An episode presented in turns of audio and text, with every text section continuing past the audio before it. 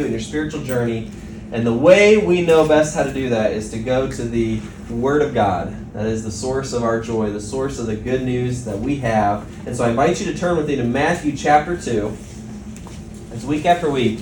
Uh, we, were, we were actually talking before worship about uh, some of us wanting to get together and, and uh, you know work on some cooking together, work on some culinary recipes, and try some different things and have some fun. And, and you know, I've heard it compared that preaching the Word of God is like preparing a meal. Jesus told his disciples, Go and feed my sheep.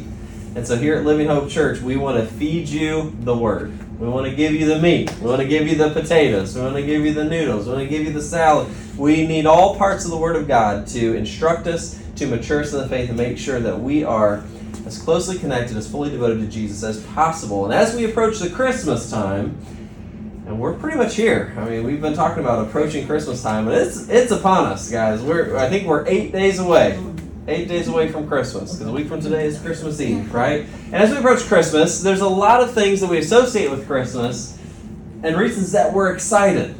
If it's the Christmas lights, the decorations, the trees, the parades, candles, the presents, of course, the stockings hung with care, uh, or the Christmas Eve service, which uh, we are very thankful. Actually, we met Cheryl one year ago when we had our Christmas Eve worship at, at Lakewood Ranch, and, and it's just, again, it's a joy. Every time we gather, um, it is a joy, even on Christmas Eve. But would you be as excited about Christmas if none of those things were a part of Christmas? Because Christmas hadn't happened yet. Would you be as excited to celebrate the birth of a baby boy in fulfillment of God's promises, even if there was no tree? There was no presents to be expected, there was no special services, no special parades. In fact, it was the opposite of that. It was dead quiet in the streets of Bethlehem and Jerusalem. No one was prepared for this child. And that's why this morning's episode in the Christmas story is so powerful. It's an important lesson for all of us. Is it possible to have joy with no external comforts, without the trappings of Christmas, or what happens once we get past Christmas and we're in the cold of winter without all the lights and the gifts? Can we still have joy? And the wise men from Matthew chapter 2 will show us a true encounter with Jesus will bring joy. It requires faith, but it produces joy. So, we are going to read Matthew 2, verses 1 through 12, and see what exactly the wise men, the magi, would instruct us this morning. So, I invite you to turn along from your copy of the Word with me. I'll read it out loud. Now, after Jesus was born in Bethlehem of Judea, in the days of Herod the king, behold, wise men, magi, from the east came to Jerusalem, saying, Where is he? Where is he who's been born King of the Jews? For we saw his star when it rose, and we've come to worship him.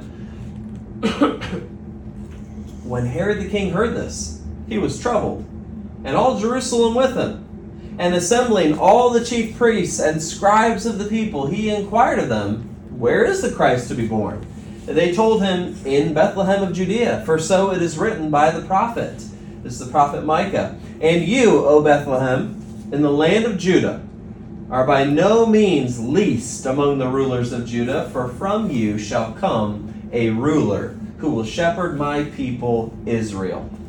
Then Herod summoned the wise men, secretly this time, and ascertained from them what time the star had appeared.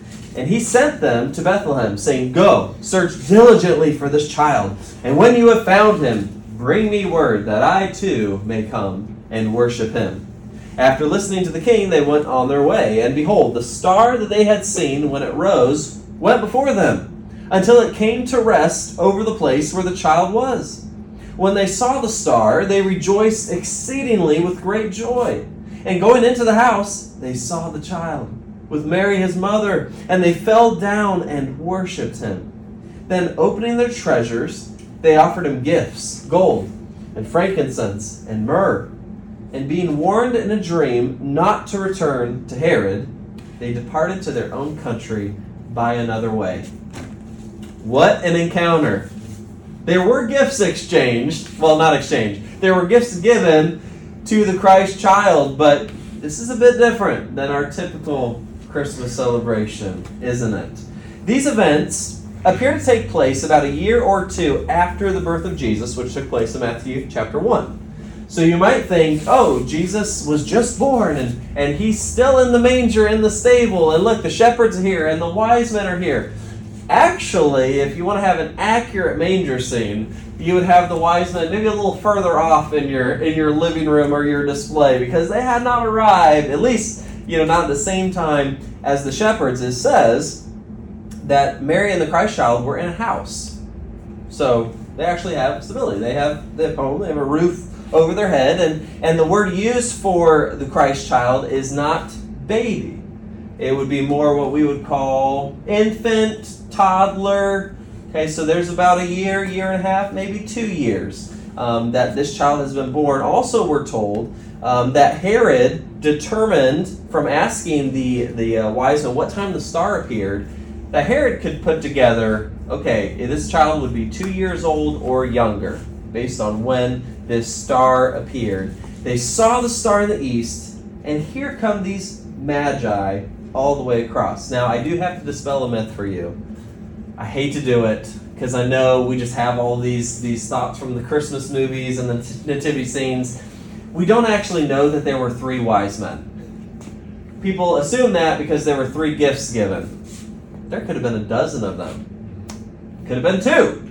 There might have been three. We don't know for sure. Um, so we don't want to assume or put things into the Word of God that are not original to the Word. But how encouraging is it that our faith and the birth of Christ is grounded in historical reality?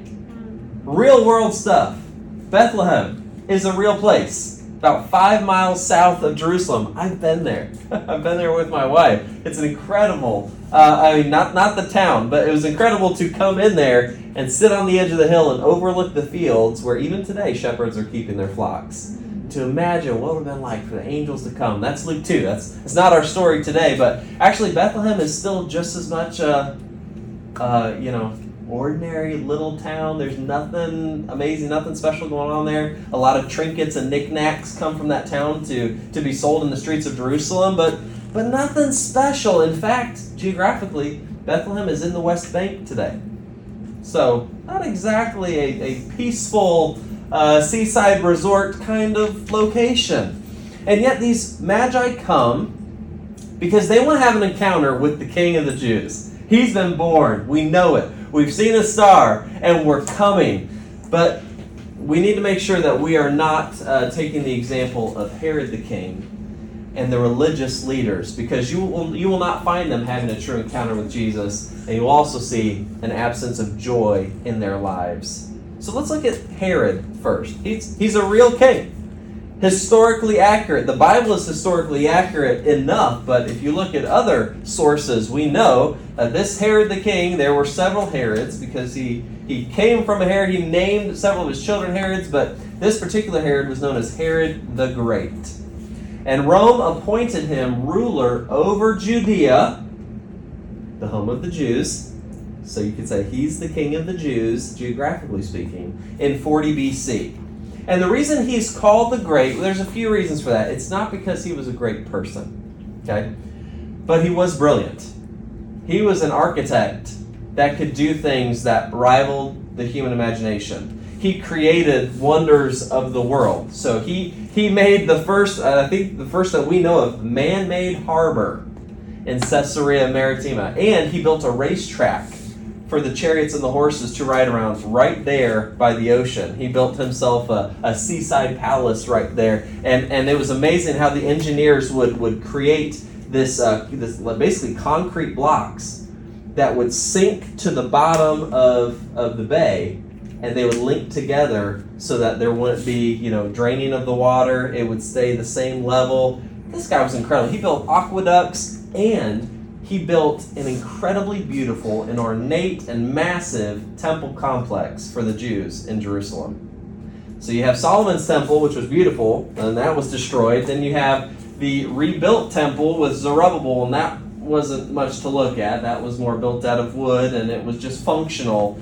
But then Herod makes this place massive. and there's beautiful pillars and columns and porches and arches and and so the Jews were thankful for Herod because he gave them this wonder of the world, but he was an incredibly cruel and jealous man. He was a tyrant. He was obsessed and fearful at potential threats to his kingdom and threats to his buildings, the empire that he has built with his hands. He's been on the throne for about 40 years and he doesn't want to give that up. History tells us he actually killed multiple family members, his own sons. His two oldest sons, he killed them because he didn't want them to take the throne away from him. So he killed them. He killed one of his wives in the same vein. I'll tell you a little bit more about him in a minute, but you can see why perhaps he was troubled when he heard there has been a birth of a king of the Jews. I'm the king of the Jews. Who is this threat to the throne? He's already on the defensive, and now he's got a scheme to try to figure out to get more information from these magi. He could only see a threat from this pronouncement. There was no faith in him, only fear. There was no joy in his life. When he finds out that the Magi trick him and they go another way, we'll talk a little bit about this next week in our Christmas Eve service. He says, I, I can't bear to think that there is a child out there that will one day rise up to take this throne. I'm going to kill all the babies in Bethlehem, two years old and under. All the male babies. Go. Kill them. An evil, evil, wicked, selfish, horrible man and if that wasn't bad enough, we're told in history on his deathbed in Jerusalem, he ordered his soldiers to go out and round up a bunch of the leading Jewish men, put them in prison. Why? Because when I die, I know nobody is going to cry for me. So when I die and you hear the word, you are to execute all of those men in prison. Because then their mothers and their wives and their families will cry for them there will be crying in Jerusalem. It might not be for me, but I want to know that there are tears being shed at the time of my death. Can you imagine such a wicked, hateful person? This is the king. It's historically accurate. There will be tears in Jerusalem. But I almost as I as I talk about him, I almost I feel that sympathy. What a miserable person you think Ebenezer Scrooge in A Christmas Carol is miserable? Look at King Herod. Not one ounce of joy in his life. Anything that he has attained, obtained, or built, he can only see threats to it. He can only see how death and the sword will get him what he wants in life. And I guarantee you, when he entered eternity and his eyes opened to the reality, what a terrible, miserable existence he will have for all of eternity. And many people view Jesus this way today. Jesus is a threat. He's not he's not a joy. He doesn't bring hope to my life. Now the idea of a loving God who will just let all my mistakes go by. Now that idea intrigues me. A lot of people are open and receptive to that.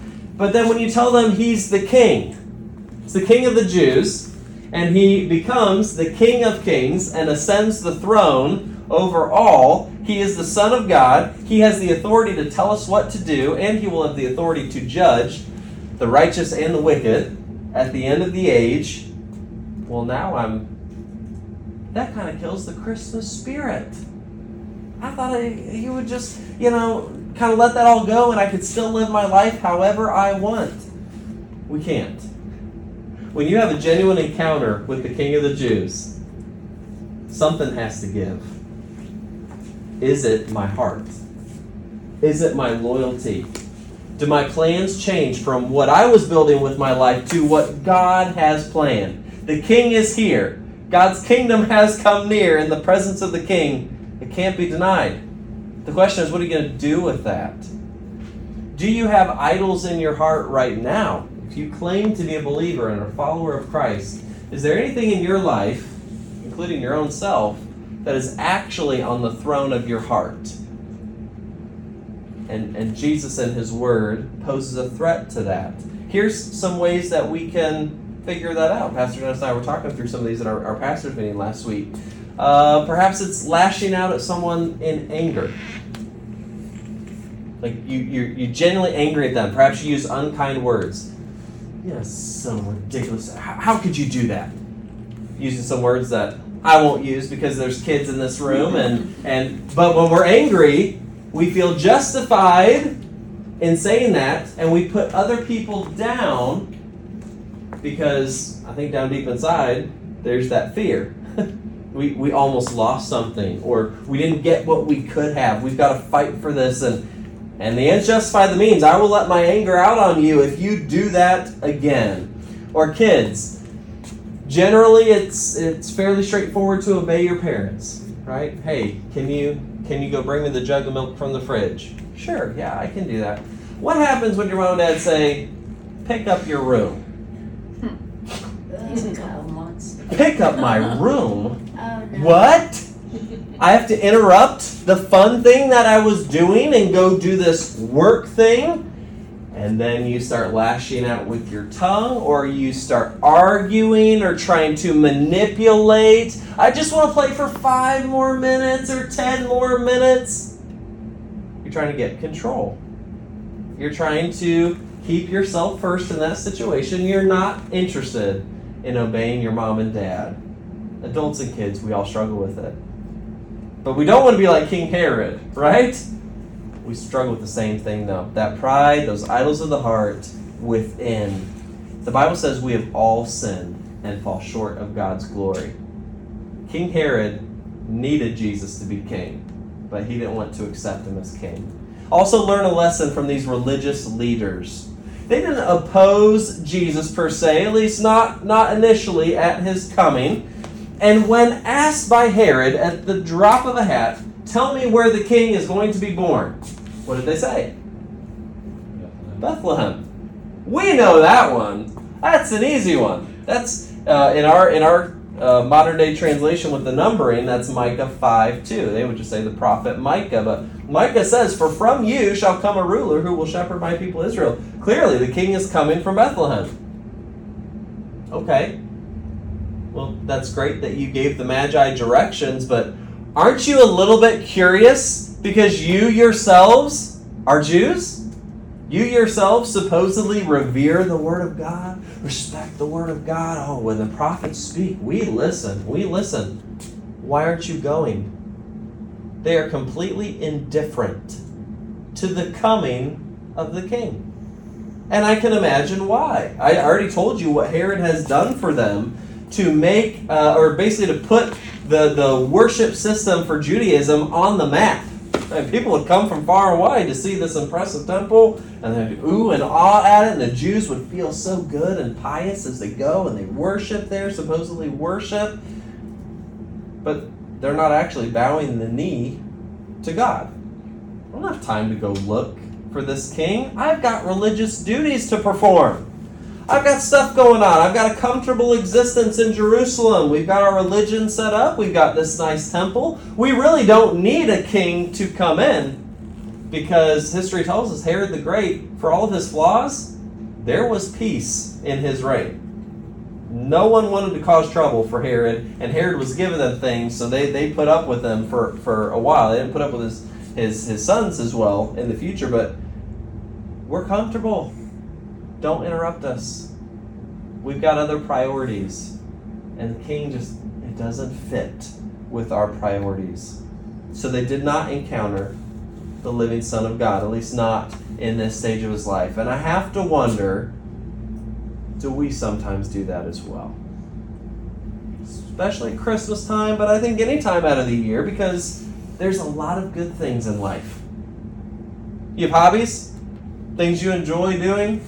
Activities you enjoy doing as, as a family or as an individual with your friends, taking vacations, that's that's a good thing to do. But you know, when you live in Sarasota, you don't have to vacation too much because what a lot of people plan for all year long, we have here. We've got the plays and fine arts. We've got the beaches and the boats. Uh, you want to you want to go out uh, hiking? You want to go up to Tampa? You want to go to a football game? Uh, we got dinner with the other night, uh, or last night actually. Dinner with a couple at, at Yard House. Got some good burgers. That place didn't even exist two years ago when we moved here. So if Sarasota doesn't currently have something that you want, or Bradenton doesn't have something that you want right now, give it a couple months. It'll be here, right? So we can fill our lives with activities and fun and sports. I didn't mention sports, but man, there's like a million sports to choose from here, and you can drive around, you look at Christmas lights, and it can be really easy to fill our life with good things. They're not bad things. But if Jesus isn't on the throne, and if He isn't our central priority and the focal point of our worship, we're still in the same boat as Herod. Sure, you might not oppose Jesus, and you might not want to slaughter a bunch of innocent babies, but you don't have time for Jesus either. Sometimes I wonder is it worse to be someone who's never heard the name of Jesus? You live your life, your whole life, and you hear the name of Jesus, or you never hear the name of Jesus, or is it worse for someone who hears about Jesus and you still make no time to come to get to know him? A wasted invitation. That's what we see here with the religious leaders. Anything that keeps us from the main thing of knowing God and having a relationship with Him and loving Him and having His joy permeate your life, it's a misplaced life. I've got misplaced priorities. And I feel it every single time. Get this. Every single time I have my devotions, my wife will tell you I, I have some uh, some memory lapse uh, sometimes when it comes to the, the finer details of our weekly schedule. When are we doing this? Or did I communicate this to this person? Or did I remember that supply for Sunday morning? And those are the things that I struggle with, and my mind just it dumps constantly. I got I got to keep putting that in, or I got to put it in my calendar. But what's interesting is when I get up in the morning and I open my Bible and I want I want to spend time with Jesus and hear from Jesus, all of a sudden my mind gets flooded with all of those things that I forgot that I needed to do. Oh, I, I meant, I meant to text so and so and ask him this, or oh, do we, you know, do we have things set up for Sunday? And oh, I forgot to send out the worship order, and oh, that email to the church. No one's going to know about the Christmas Eve service, and and I have a decision to make in that moment. I'm in the presence of the King. His the Word is open. I can enjoy Him and I get to know Him. Or I can close out some of those tabs that I need to, and, and I'll, I'll come back to this as soon as I do that. Isn't it amazing how our mind works that way? Because we have a decision to make. Will we go? Will we personally seek an encounter and learn from Him? Here's where we get to the meat and the heart of the story. These wise men, they show us what a true encounter with Christ looks like. These wise men who came from the east, they're not Jewish. And we're not told much about them other than this title and the, the fact that they came from this general location in the east. But most likely, they came from Babylon or Persia. We're told about these magi in the book of Daniel. These Parthians, they were astronomers, astrologers, they were dream interpreters. They were like priests and politicians wrapped up in one. We think perhaps even the law of the Babylonians, or the, or the Medes and Persians rather, came from this kind of wise class of people. Here's how you live out life, and let's make a law according to that. They were shrouded in mystery, too. It's where we actually get the term magician from. It's a it's a, a, a, not the correct derivative of the term, but but that's where it came from. Magicians, mystery. Look at look at the tricks and amazing things that they can do. And yet, for our men who are in our Bible study, will know that Daniel was appointed by God over the wise men in Babylon, even though he himself was a prisoner. he was a captive. But God promoted him up because God showed his wisdom through Daniel. In other words, God is wise even over the wisest man. But here come these wise men, three or four or five, however many we know, and they have complete faith. They're not in Judea. They are not a part of, of, of Judaism, although they, they might be seeking a, a monotheistic God. They might be um, uh, familiar with the prophets and, and devoted to the scriptures of some sort. It seems like that is the case here. And they just assume when they roll up, the king is here. Where's the worship service? Hey, where do, where do we find the king of the Jews? They're asking people in the streets. What are you talking about? I don't know. And, and then word eventually, I think, makes its way up to the king, and the king brings them in. What are you talking about? They just have faith. We've seen the star. And we know. We know. Hopefully, you're here this morning for a similar reason. I want to worship. I want to worship Jesus. I want to worship the King. Except today, what you and I did is we set our alarms. We got our coffee going. If you're a coffee drinker, you maybe had some breakfast, got ready. Uh, you knew what the location is for worship. You, you know what door to come in. You know what time we start for worship don't always quite get here on time, but uh, but you know generally when worship is supposed to start. You know who you're meeting here. These magi did nothing of that. When they saw this star, they were about 900 miles away. It's 1,100 kilometers for those of you who are with the rest of the world and not uh, not Americans who, who, who talk in miles and gallons and things like that. They traveled this international highway but it took them several months to get there.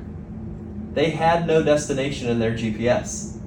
They are following the shining star. And we're not, I'm not going to spend a lot of time speculating about what this star was. A lot of people do. Maybe it was a conversion of, of, of stars, or you know, maybe it was the you know this comet, or I, I I doubt all of that because this star comes and goes. This star has a brilliance and glory that makes it different from all the other stars. Um, I just I, I think it's the glory of the Lord that appears in the sky. But regardless of what it was, we don't know. So I'm not going to speculate on that one. But imagine being led by a star 900 miles. Good luck planning a vacation that way. and you're going to have to travel by night, won't you? You're not going to be able to travel by day, so there's a lot of extra faith and dangers and toils. But these magi show us wisdom it's faith that leads to the right actions. If I believe this, the King of the Jews is born, I'm going to go and I'm going to see him. And they see the star and they follow it, and there's excitement and there's joy. He's not even their king, if we're going literally by the King of the Jews. But they know they're invited because God invites all to come and see the Christ child. Maybe not at that exact moment but with the Word of God we have before us. And why did they come? I believe it's because there was uh, Jewish influence from the exile. You know, when the enemies came and conquered Israel and carried the Jews off uh, to, to Babylon and then to Medo Persia, a lot of those Jews stayed because they had built lives for themselves there. You had a few Jews returned back to, to Israel 70 years later, but many of those Jews stayed. We know that Daniel did. And Daniel was a prophet, and Daniel was revealed the word of God, and he uh, he kept the word of God and, and lived it out. So I believe that there is a Christian influence or Ju- Judeo-Christian influence, you, you could say, back in the Old Testament. They knew these prophecies, like Micah 5 2. They also knew prophecies uh, like Numbers 24 17. A star shall come out of Jacob, and a scepter shall rise out of Israel. Isaiah 42 6 and Isaiah 60 speak about that there will be a Messiah who's a light to the nations. But actually, when you think about it, these prophecies aren't very clear. It's not like, oh, in the time of Herod the Great, there will be a star that appears in the sky. You must follow that star. And when you get to Israel, you should look for Bethlehem, and here's the house that you should go to. Those prophecies are, are spiritual promises but they're not very helpful if you are looking for a physical child to come. They didn't have much to go on. And yet, do you see what kind of bold faith that they're walking with? They're following that star. We as Christians have the completed revelation of God's Word. We have the total canon right here. And you know what we tend to do? Well, that that thing is only mentioned in the Bible two or three times so, and that was probably outdated. Maybe that was a cultural thing. I'm not sure it really applies to today.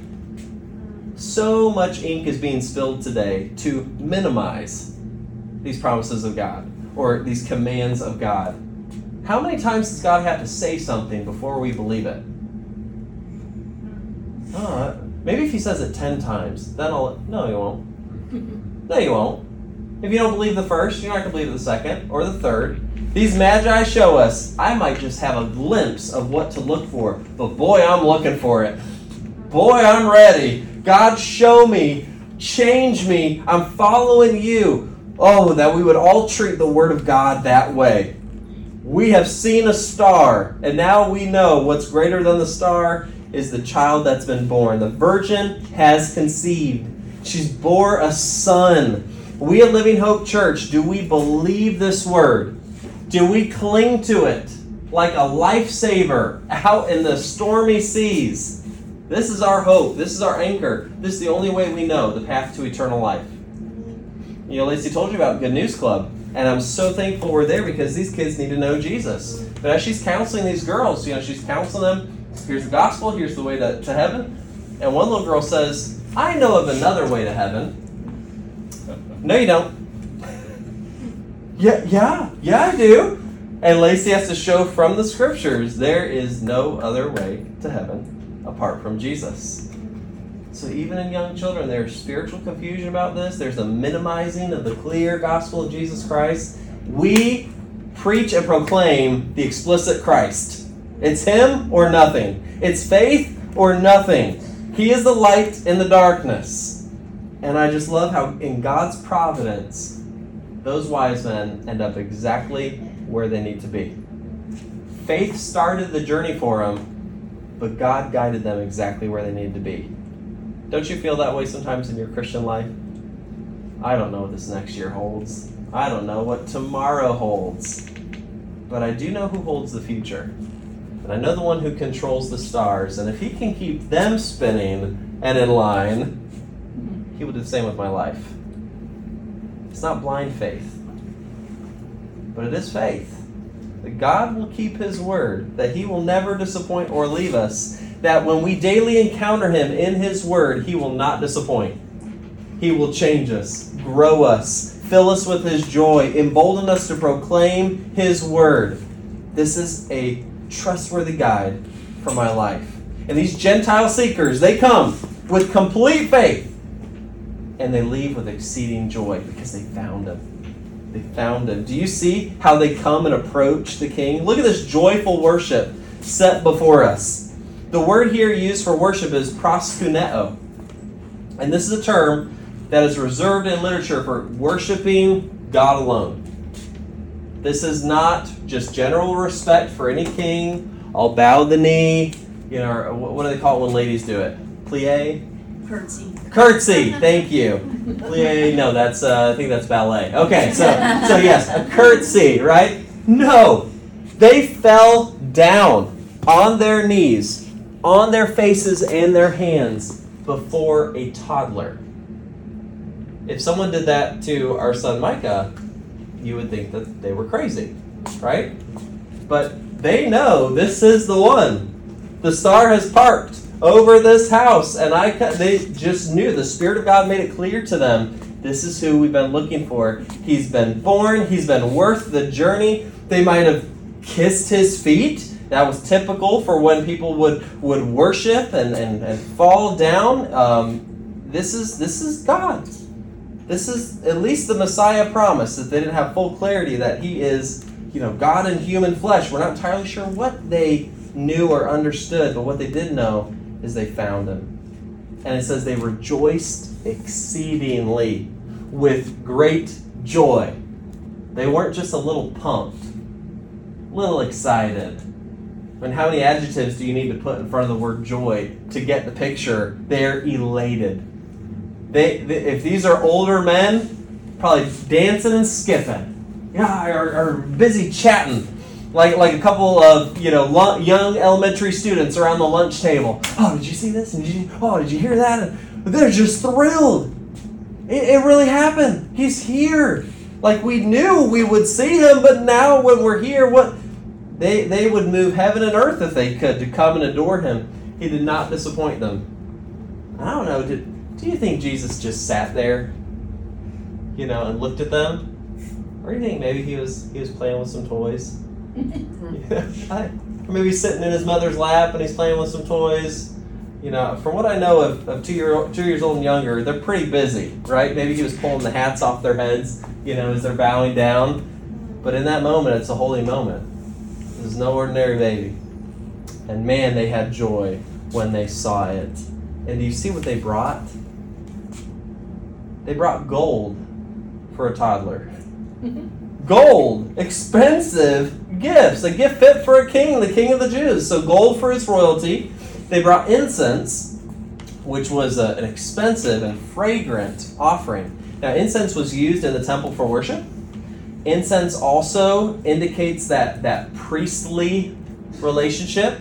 You know, uh, you know, the priests offer up that offering in order to to please God and to represent the people to God and God to the people. And we think that incense points to the fact that Jesus came to to serve a, a priestly role in His divinity, God in human flesh, the sacrifice, the offering from man to God and from God to man. They also bring a spice that you would not normally bring to a child's birthday party. Uh, I mean, hypothetically speaking, if this was a, a birthday party, they brought a burial spice. It's what myrrh was used for. When Jesus is laid in the tomb, they wrapped him in cloths, drenched in 100 pounds of myrrh and aloe. So we believe that even in their limited understanding of this King of the Jews, they knew he was coming to offer something. And it would cost them greatly, even to the tomb, hinting at his sacrificial death and his humanity. But the greatest gift in that room is a fourth gift it's the Christ child. They said, Take our wildest treasures, you are worth it. You are the gift of heaven, the gift to end all gifts. You're the Savior King. So, yes, gold, incense, myrrh, that's great. And I'm sure Joseph and Mary put that to good use when they were on the run in Egypt. Again, God provides. We'll talk about that more next week. But Jesus, but God gives the best gift. His glory has shone. And they saw him with an open face, and they bowed the knee, and they received him. Do we treat Jesus like the gift that he is?